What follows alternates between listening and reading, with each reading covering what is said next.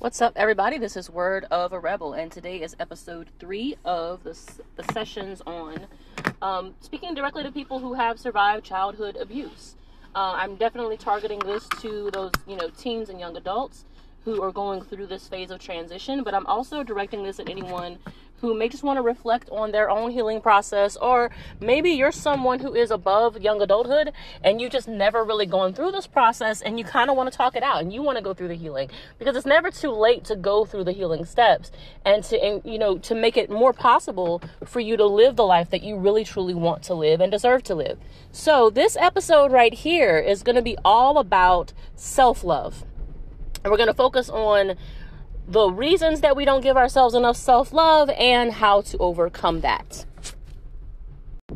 Now, before we go on, I do want to specify the difference between childhood abuse and childhood trauma. Childhood trauma could be witnessing someone that you care about getting killed right? It could be losing a parent very young in life. And see, childhood trauma is going to have a different type of impact on you than childhood abuse. And we can definitely explore that topic later, but I do encourage you guys to look at the psychological research that differentiates between the impact of abuse and neglect versus that of actual childhood trauma and what that looks like. Because it does get, you know, recorded differently in our body as we might imagine. So, but going back to this conversation, what is it that makes it so difficult for us to show ourselves self love? Well, by and large, we have this one major thing that we share with everybody in the community, which is just a lot of the time we get so busy and so wrapped up that it's it's we forget.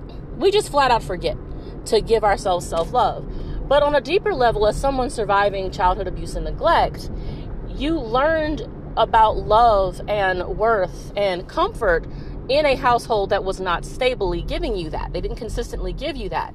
And so it may be difficult. And also, sometimes, in some cases, might be difficult to accept and appreciate comfort and love because you don't trust it to remain steady, to be safe, right? Remember, like we talked about in episode two, that what you grew up in is what became your norm. It's what you learned, right? To it's, it's what you believed to be normal. And even though you didn't like the abuse, clearly, you still adapted in that environment, right? So you know how to adapt and how to adjust in that environment.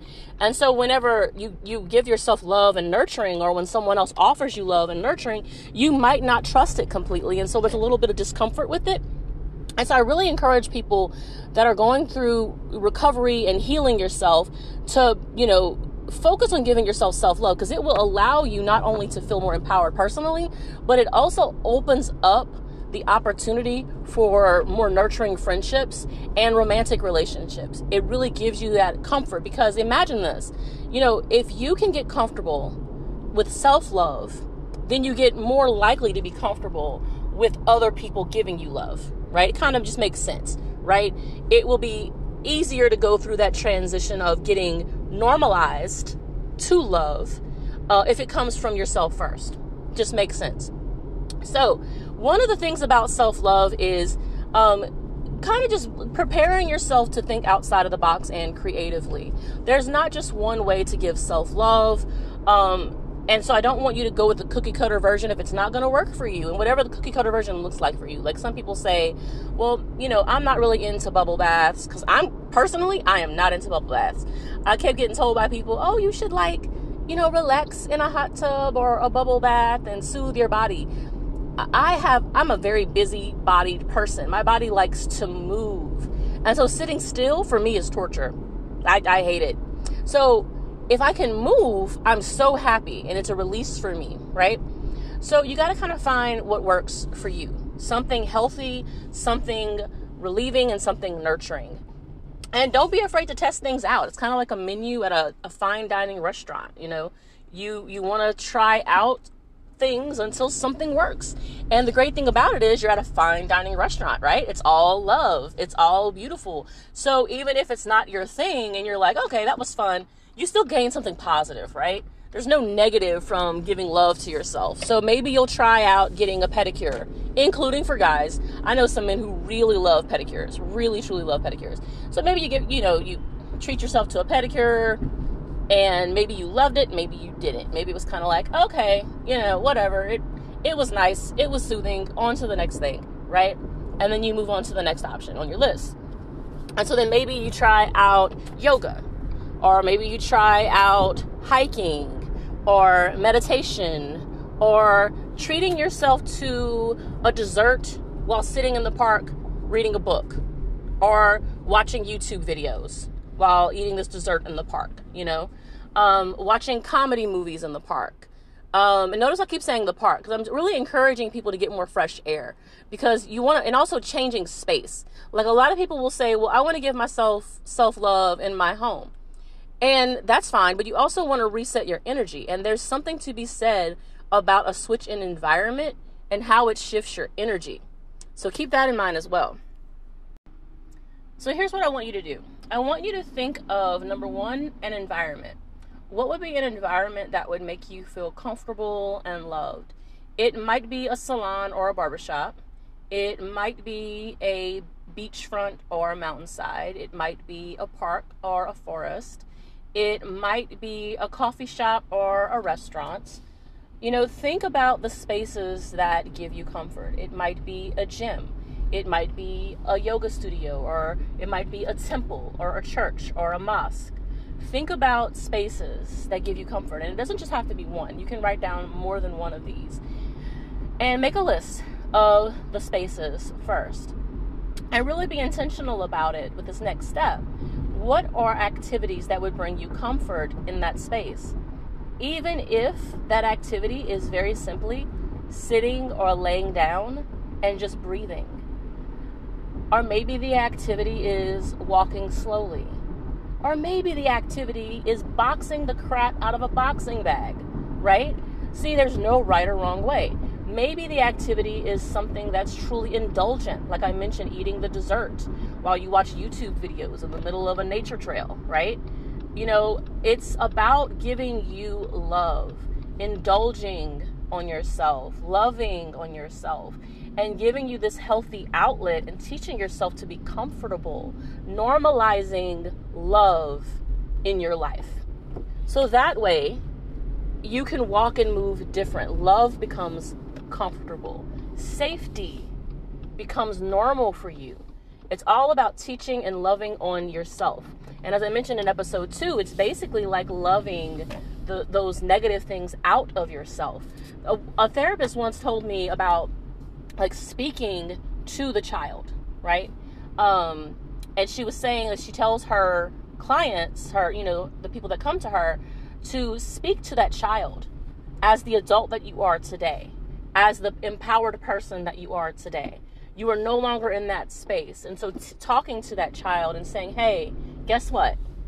I am going to love on you and I am going to treat you to all of the things that you deserve. I'm going to treat you to that and give you this love and show you that you deserve it. And she says, in doing that, it really is a, a major reset on the spiritual front, really opening it up for you. And I really want guys to listen to me because I know a lot of guys are like, you know, you're you're socialized, right? You're told that this is mushy, emotional stuff. You're socialized to not do this. That's bullshit. Okay? Loving yourself and loving others is the biggest power that you can have because it empowers you to move forward with confidence. You move forward with more energy, more determination. You move forward with more of a stable center. People who have a stable center tend to search and seek and experience more because they have more comfort and more gratitude. It reminds me to the experiments on children with attachment and their caregivers. So you take these two or three year olds and their primary caregiver and you put them in a room, and then the primary caregiver leaves the room for a certain time period and then comes back. And then they monitored the child's reaction, response to the, the primary caregiver leaving the room and then re entering the space. And they found these specific attachment styles. And they started to note that there's a certain attachment style where the child is more likely to, if they have a comfortable attachment to their parent and they feel safe in the environment, they're more likely to explore and have fun in the space. And that whenever the parent leaves and then comes back, there's an immediate appreciation of, oh, thank God, I'm glad that you're back. Um, they still appreciate and recognize the absence and the return, but then they get right back into exploring and feeling comfortable and safe in that room. So it's very similar in adulthood. We don't really change that much from when we're babies until we're adults. So if if you were raised in a household that taught you an unhealthy um stable an unhealthy center then you you know you you can reset that. You can give yourself that stable center by giving yourself the self-love giving yourself what you needed so that you can normalize love now. And then it gives you that power to freely explore and feel confident and sure that if you do take chances and you do take risks and you do believe in yourself and go for that opportunity that you're not going to fall apart right? Because that's really what the child is dealing with and struggling with is okay if i leave my caregiver you know um are they going to come back you know is my stable center going to come back that's the mentality and so by giving yourself self-love you are training yourself to in giving yourself that power that's really what it is at the end of the day so I don't want guys to shy away from this. Like if you giving yourself self-love is not giving yourself mushy shit, all right? You're giving yourself self-love is building a stable foundation. And doing so in a way that looks right for you. So I encourage everybody to intentionally make a plan for self-love today. And you know, you're gonna have to remind yourself. You can set I, I set Google reminders for things like this. Set some reminders to say, hey, you know, um, it's self-love time go do one of those things. Go to one of those environments on your list. Go do one of those activities on your list. Um, and this is actually something that my therapist gave to me. So I do encourage you, once again, as I've done in all of the episodes so far, be sure to get a therapist on your side because they do check in with you, they remind you, they refresh, they affirm for you. They do a lot of things that, that you may not understand the power of it until you've experienced it. So I do encourage you to get that objective therapist in your life that you can relay these things to.